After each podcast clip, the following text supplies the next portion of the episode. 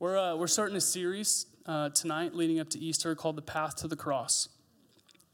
We three weeks. This week, uh, kind of this, the, th- the subject, the theme is preparation uh, to the cross or preparation for the cross.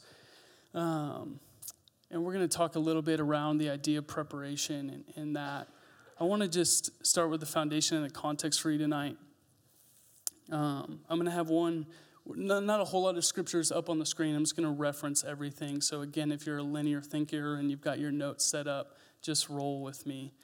You know, embrace who I am as a pastor and at least an aspiring artist. I don't know if I'm a good artist yet, but we'll find out. Time will tell. Um, the foundation in the context of this scripture and this whole talk, from the very beginning in the scriptures, we see this that God created. It's really cool if you read the creation account I love um, how it describes, even before everything came into existence, that the Spirit of God was hovering over the waters. And depending on how you're, you know, maybe imaginative you are or the way that your imagination sees things, I just see all this energy, not quite into existence yet, or not quite, it doesn't have form yet, but this beautiful energy, even in the midst of the darkness, so to speak, but this beautiful energy just resting there, God's presence waiting to create something. And all of a sudden, God speaks, and creation becomes, comes into existence and begins to happen. That's what we see in much of Genesis 1 is God creating. God creating at the end of Genesis 1, in verse 31, it says, God created, and he looked at his creation and he said that that's really, really good. What an artist. That he would create this beautiful creation and man being the, the climax of it, the pinnacle of it. And he would say, That is really, really beautiful and good. And then, as you know, the story goes on, and we see Adam and Eve. And Adam and Eve initially were perfect people. They were all that they were created to be, and they were in relationship with God, enjoying His presence. But then the story goes on, and we see Adam and Eve get a little bit rebellious, particularly Eve. Just kidding. Just kidding. Adam is duly responsible and equally responsible for the fall. I mean that. That was not just like, I'm not trying to appease the women here. I really mean that. We see the fall. Adam and Eve, they commit sin. They really try to be, again, something that they're not. They try to go after something they were never created for the knowledge of good and evil. Their pride wells up inside of them, and they rebel God's commandment to them, not a commandment to uh, stifle them or to paralyze them or to shame them or anything like that. Quite the opposite. He sets these boundaries so that they can truly live free and enjoy his presence and all the good things that he created for them. But they wanted to get outside of that, so they say they sin, and we see this separation between man and God. And then the rest of the scriptures through the Old Testament really is this story of God's creation and his people, particularly the nation of Israel, separated from God. And we see God relentlessly pursuing after them. And at times, his people enjoying his grace, enjoying his mercy, and coming back into relationship with him, but they have this really impeccable ability to continue to rebel even in light of that and worship other gods and idols. And the cycle continues on and on and on and on. And this is the world that we've inherited today. It's just this world that's stricken and pained by sin and selfishness and fear. We're going back from today couple thousand years, we see this guy come on scene. His name is Jesus. And he lives this life, the life that we all want to live, a life free from the grip and the torment of sin. Now, tempted in every way that you and I were, he was both fully God and fully man but free from sin, living the life he was fully created and destined to live, to make a way so that you and I could both live that, but not just to make a way, not just to be a good person so we would have a system of morality or a code of ethics, but ultimately to go to the cross, to die the death really that you and I should die, although that's unpopular to say in today's culture. But there is a consequence for sin and it is death, and Jesus said, I'll take on that consequence so that you and I and all of humanity doesn't have to, if they would just believe in me and love me. And then we see his resurrection, which overcomes the consequences and seals the grave. He overcomes it, and the Holy Spirit is poured out. And we see this in the book of Acts, so that you and I could be filled with God's Spirit, be filled with resurrection power, so that we can not only go to heaven when we die, but we could experience the fullness of God's heaven in this life as much as we can as we're obedient to him. Jesus made a way and he prepared a place. He made a way and he prepared a place. If you're taking notes tonight, you can title your notes Now and Then. Now and Then. Not now and later for you candy fiends. now and then. The idea is this First of all, the temptation sometimes, especially the American church and the Western church today, is we have to find this balance between just looking at the scriptures and seeing who God is and what He's done, and just simply being in awe of that, which is our primary objective. As human beings, again, this is a side note, and a rabbit trail. I'm going to try and limit those tonight. But we're not, as Jesus followers, we're not like moralists. It's not just about being good people simply. And we're not humanists where we're just trying to reach the climax of our humanity apart from God and, and celebrate the potential and the capacity of man. Because even apart from God, there's incredible potential and capacity. But we are followers of Jesus. Every moment of every day, we live in awe and wonder of His goodness towards us and what He's done for us. Just trying to, as best we can, steward His Spirit and His presence in our lives and see God reveal the glory of His faithfulness and His goodness and His love towards us. It's much different than just being a good person, although good things will come from it. Absolutely supernatural things will come from it. But if our mission and our objective is just to be good people, I, I would argue that we would be less than who God has created us to be. Because you can be an awesome person apart from the Spirit of God. So before we, I'm gonna, we'll talk about our perspective and some practical things. But let's be in awe and wonder of the life and the death and the resurrection of Jesus. And just take a moment to pause and think about the ramifications that God would put on skin Sometimes uh, I'm guilty of this. All, all maybe I'm traveling. I don't have the like. I sometimes I go to California and I stay at my friend's house. I sleep on his couch, and sometimes I'm tempted to be like, I'm sleeping on a couch. This is ridiculous. I should be in a hotel, like Airbnb. Hotel, motel, holiday. Jo sings like Van Halen or whatever. I don't even know and I sing Pitbull. It's like, we're a generational church here. Think about this thought. Sometimes I, when I have those thoughts, I'm like, you are so fickle as a human being, Connor. Because the God of the universe stepped out of heaven and humbled himself to the form of a man and never once complained or moaned and groaned about his conditions or circumstances. That in and of itself is a humbling reality. I don't even know why I said that. Let's get back on track. Austin's like, I've never seen you with so many notes. That's because I'm a pastor and we could just sit here and talk for hours and hours, but we don't have that much time. I, I felt like what I was to remind you tonight was that salvation is not simply this place that we go to when we die.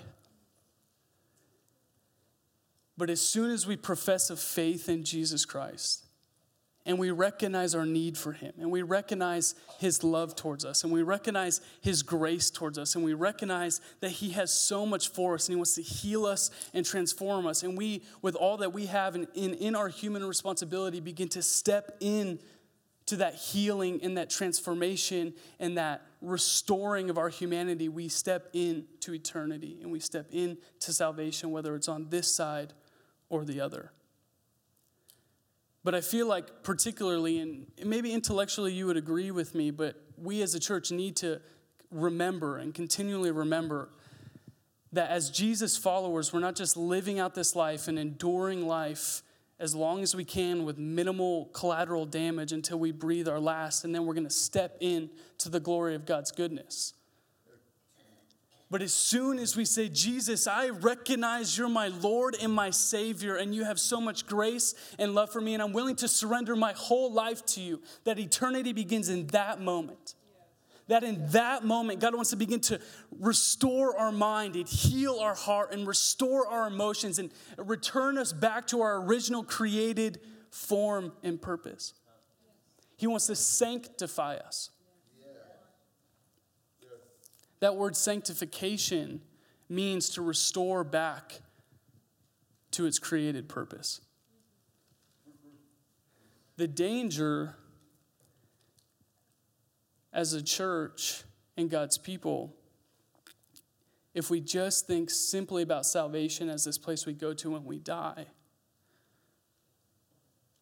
is we'll miss out on the work that God is doing on this side of eternity that's equally as important and equally as glorious. Now, we live in a world that's broken and still tormented by sin in a lot of ways, and you don't have to do a whole lot more than just pull up your Twitter feed to recognize that and see that.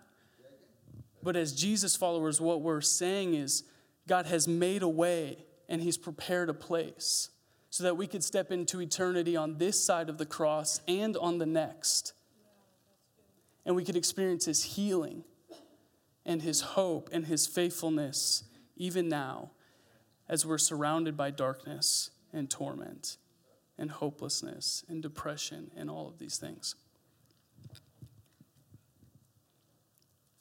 He's made a way and He's prepared a place now and then. I'm going to give you a couple more thoughts. Let me read. Um, my, initially, my scripture tonight is in Hebrews chapter 4, but don't put it up there yet. I had some things I changed uh, just in the final hours, which again is kind of typical. Ephesians chapter 5, verse 25 through 27 says this. It won't be on the screen. If you've ever gone through premarital counseling or marriage counseling or anything like that, you're probably familiar with this scripture. Ephesians chapter 5, 25 through 27 says this Husbands, love your wives as Christ loved the church and gave himself up for her, that he might sanctify her, having cleansed her by the washing of water with the word, so that he might present the church to himself in splendor, without spot or wrinkle or any such thing, that she might be holy and without blemish. It is about marriage. And that's a scripture that if you're married, especially as a man, this part of the scripture goes on later to describe and speak to wives. But it's interesting to think about it. It's not really just simply primarily about marriage, but God's relationship to humanity. And what he says is that he is washing and cleansing us to prepare us holy and blameless on a time when we come before him again. It's really interesting. Listen to the language that he might sanctify her, Jesus might sanctify us, his people, having cleansed us by the washing of water with the word, so that he might present the church to himself. This is interesting. Have you ever bought yourself a gift and then presented it to yourself before? That would be really odd, but clearly some of us do that. If I'm being totally honest, I do it regularly. No, I'm just kidding. But really, that's not a normal, common practice that you would work on something and pay for something and buy something and only to then give it back to yourself. Not in the sense that you're just shopping or buying and whatever, but you're literally like the idea is that it's a gift for someone and it's you. The theology is this what we're trying to, what God is trying to speak to us in the scriptures is that there is a, a healing and a transformation and a restoration that's happening now because of what Jesus has done and the outpouring of the Holy Spirit. And as his people were obedient to him and we're in relationship to him and we repent from our sins and we step into his presence and we enjoy all that he has, he's healing and he's cleansing and he's washing us and he's restoring us and he's preparing us now for ultimate healing and restoration. It's now and then. Eternity is now and then.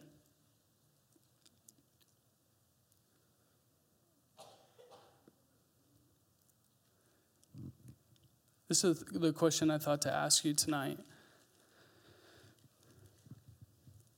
The importance of understanding now and then, and eternity now and eternity on the other side of the cross is this the people that we are now, both consciously and subconsciously, is setting us on a trajectory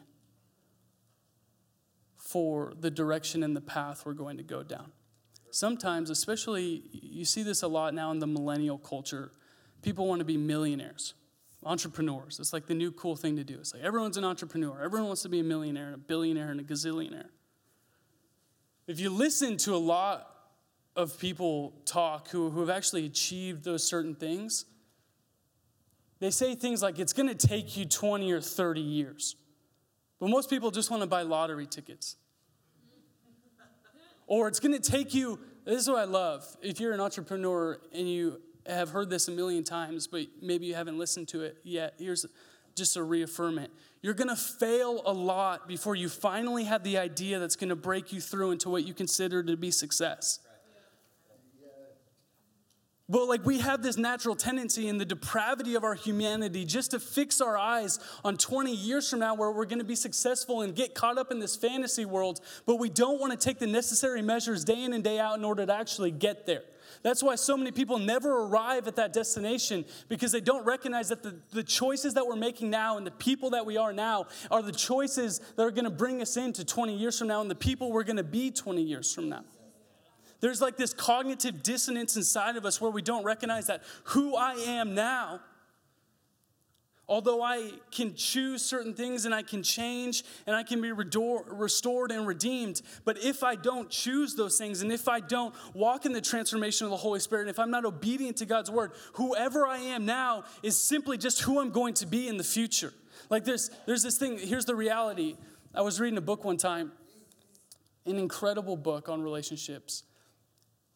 And this guy was telling a story. He was talking to a pastor, and he, was talking to him about some relationship issues that he was having. He said to this guy, his name's Donald, he said, Donald, life is te- teleological.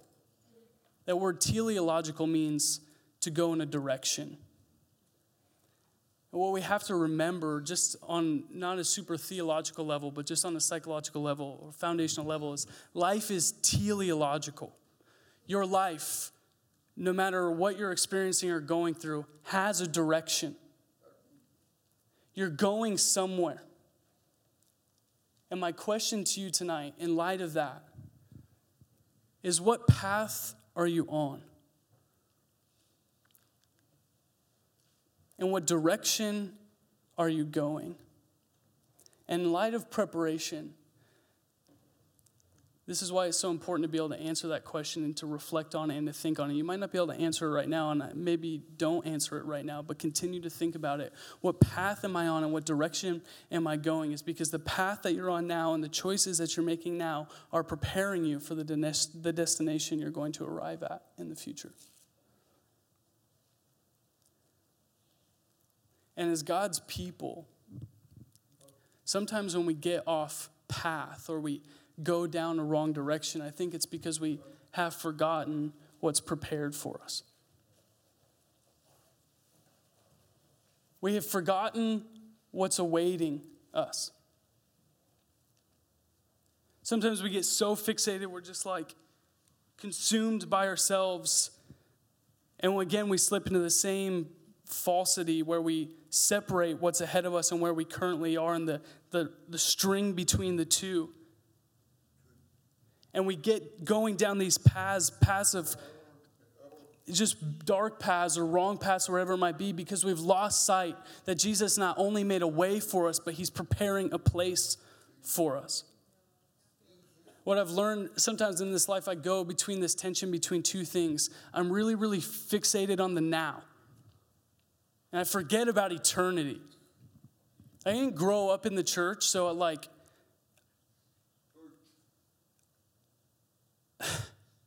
I really, really think a lot about the now. Let's just say that. Like, often in times in church culture, we, we think a ton about eternity in terms of where we go when we die. A lot of people who are not in church, maybe they're subconsciously thinking about that, but they're not intellectualizing that they really care a whole lot about where they're going when they die. They think everything is about the now.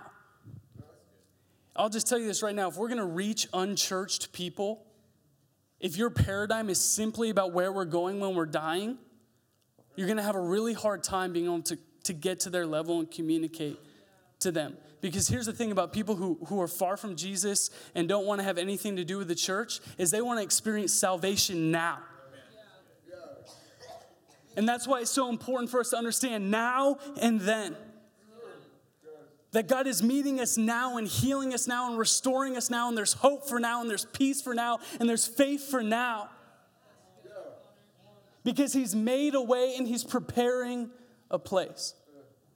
But the you could swing to the other direction and you could think you could be so fixated on now and you start looking at now because although you might experience God's peace now, again, you turn on CNN or you turn on Twitter or you do whatever and you look at the world and you see the chaos of the world. And if you're not if there isn't this perspective of eternity and the hope that is set before us and the place that is set before us, the place that is prepared for us, that Jesus has is awaiting us with where there is no pain and there is no death and life is eternal and there's nothing but the pure unadulterated presence of God, then it would be really easy for you to become very discouraged and very pessimistic and very even maybe depressed or we have to see both now and then and understand the relationship of them together.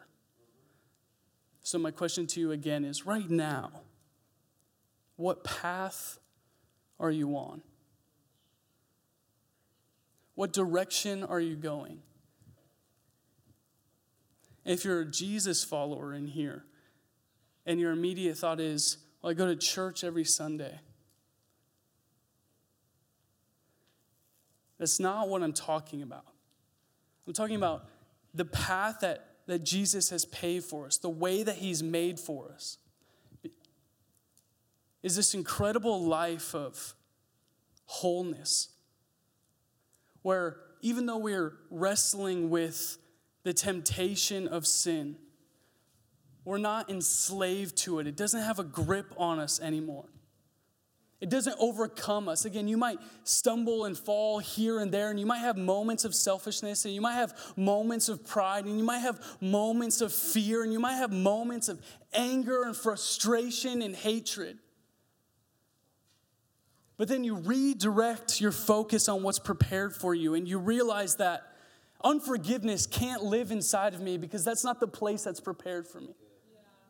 That hopelessness can't live inside of me because I have an incredible hope that despite what I'm going through right now and the circumstances and the death and the pain, that there's a place prepared for me that's far beyond anything that I could ever try to discourage me or, or kill me or depress me in this life.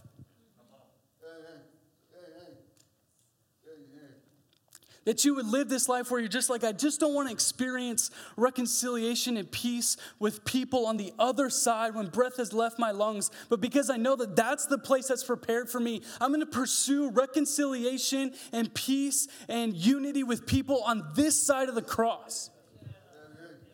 That I just don't want to experience the fullness of God's presence and His love on the other side. But if I could step into anywhere, quite honestly, because I recognize that the Spirit of God lives in me, that even on this side, no matter what's going on around me, no matter how much darkness or pain there is, I just want to experience as much of His glory and His peace and His presence as I can now. Because it's what's prepared for me. And Jesus has made a way.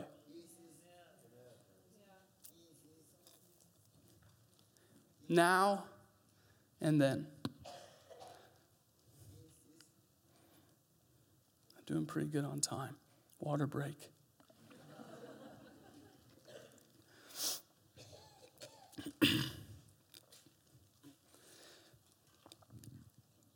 when you're thinking about the path that you're on right now, audit your whole life. Think about your thoughts. Think about your desires. Think about the little decisions and the choices that you're making. The reason why that's so important, it's interesting when you look at um, the, the Sermon on the Mount, teachings of Jesus, particularly, even though it's often a hot topic and we, we really focus on this one a lot in the church, the idea of adultery. It's interesting, Jesus says if you look at a woman with lust in your heart, you've committed adultery. I mean, if you think about it, just from a, if you were not to have those teachings, I mean, even the teachings of the law, it was not from the from the nation of Israel in the Old Testament. It wasn't if you looked at a woman with adultery or lust in your heart, you've committed adultery. It was if you had intercourse with a woman other than your wife, you've committed adultery. But Jesus takes it to a whole nother level. Why is that? Because Jesus understands that life is teleological, that life has a direction that your lustful thoughts now, if not dealt with now, are taking you on a path and you're preparing for adultery. He says, if you have anger in your heart towards your brother, you've committed murder. If that's the case, all of us have committed murder. Maybe you've murdered me before, I'm not totally sure. But I'm here. I'm not dead. But that's because Jesus understands that life is teleological, that it has a direction, that you're on a path, that you're going somewhere. And if you're cultivating things inside of your heart and inside of your mind that are not in alignment with God's character and His nature and His goodness and the truth that He's revealed to us in the scriptures, you're headed down a path and you're preparing for destruction. To be honest, some of you might be like, wow, that's really, really intense. And I don't know if I like that God. Think about this the idea that he would even give us the Sermon on the Mount and teach us those things is the most graceful thing he could ever do. Because he had the option just to say, figure it out on your own. Uh huh. Yeah, wait till adultery to feel the weight of those consequences to repent. Wait till murder to feel the weight of those consequences to repent and change your path and destruction. Most people who have stepped into that place, although if you have done any of those things, God's grace still meets you where you are and He can set you free from that. But most people, when they find themselves in that place, and I haven't actually killed someone or actually committed adultery or, or any of those really horrible sins that we talk about, the weight of the, those things are often too much for them to turn from. So God says, before you even get to that place and prepare that grave for yourself. Let me redirect your path now because I've prepared a place for you. And it is way better than anything you could do on your own. One minute. what are you preparing for? Let me say this I'm going to give you one last thought, and then I'm going to read you I think it's a poem.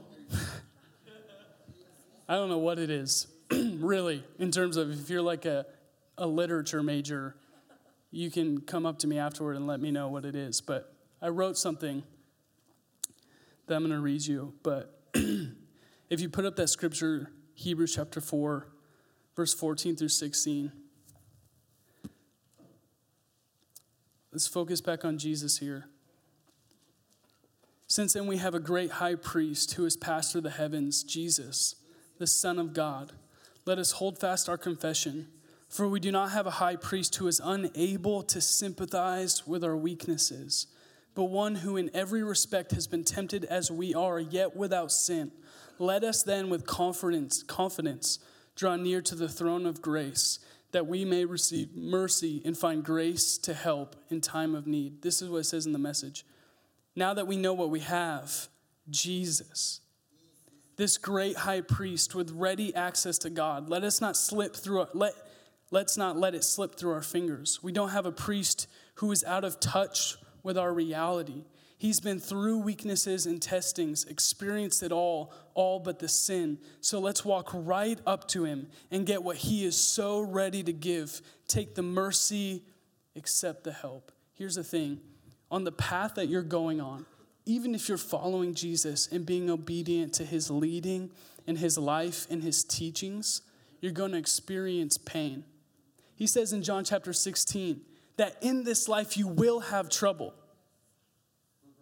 But take heart in me, trust in me. The reason why Jesus made a way and prepared a place and did it the way that he did was because he knew that if even we would follow him, that we too would go through hardship and trouble. And the purpose of him going through all those things was one, to pay for our sin and the consequences of it, but was also to know that we have a God who has been through what we are going to go through and can empathize and sympathize and is with us through those things. You have to know that because sometimes in this life, the weight of this life, even as a Jesus follower, can become so heavy. And even sometimes for people, you're, you love Jesus, you've been following Jesus for however many years, but you come to this place where you feel like the weight of this life is so heavy that you can't take it anymore. You know there's a place prepared for you after you die, but you're dying for heaven to enter into your reality now. And if we lose sight of the fact that the reason why Jesus lived the life that he lived, that was not just to prepare a place for us when we die, but was to enter into our reality now, to meet us where we are now, to help us get to that place that he's prepared for us. It can be really hard to keep faith and to keep courage. But you can. Because you do have a great high priest. You do have Jesus who's been through everything you've been through.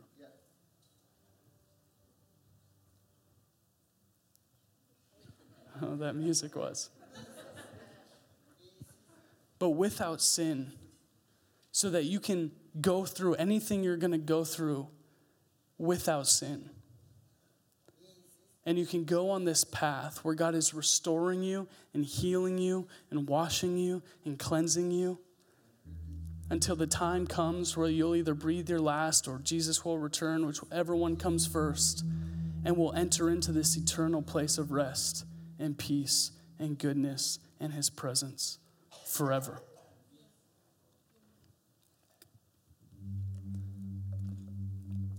What are you preparing for? Let me read you this. I literally titled it.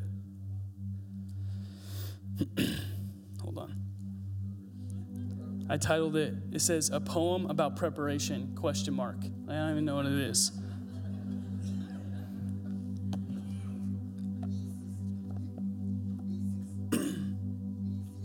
Everyone keeps saying, trust the process. That life is about progress. And to remember that the promise maker has made a promise and he doesn't break his promises.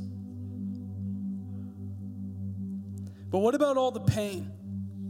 What about all the pride? What about all the wolves who were preying on the sheep, who were trying to embrace the, prog- the process, to make progress, to remember the promise, and to trust the one who made it? What should I say to them? What should I believe? I so desperately want my life to have purpose. Is it really just a matter of time? And who's telling time? And what if I need to go back in time? Or what if I need more time? What should I think in light of all the corruption, all the politics, all the red tape? And why does it seem like people have their hands tied and their mouths taped silent? What would you tell me in light of all the injustice, in light of the moral chaos? Is it just more me, or aren't even the waters, the winds, the rocks, and the trees? Isn't all of creation crying out for an answer? A Savior. Wait, I remember.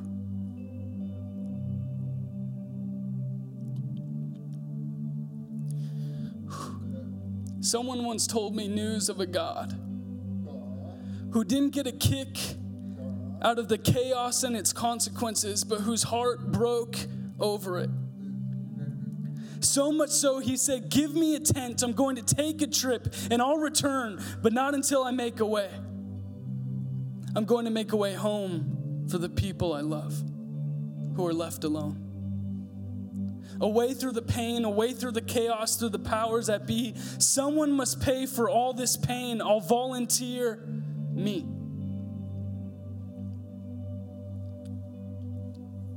So trust the process.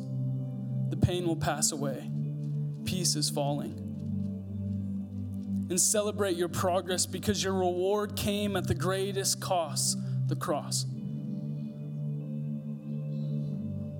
And prepare for heaven.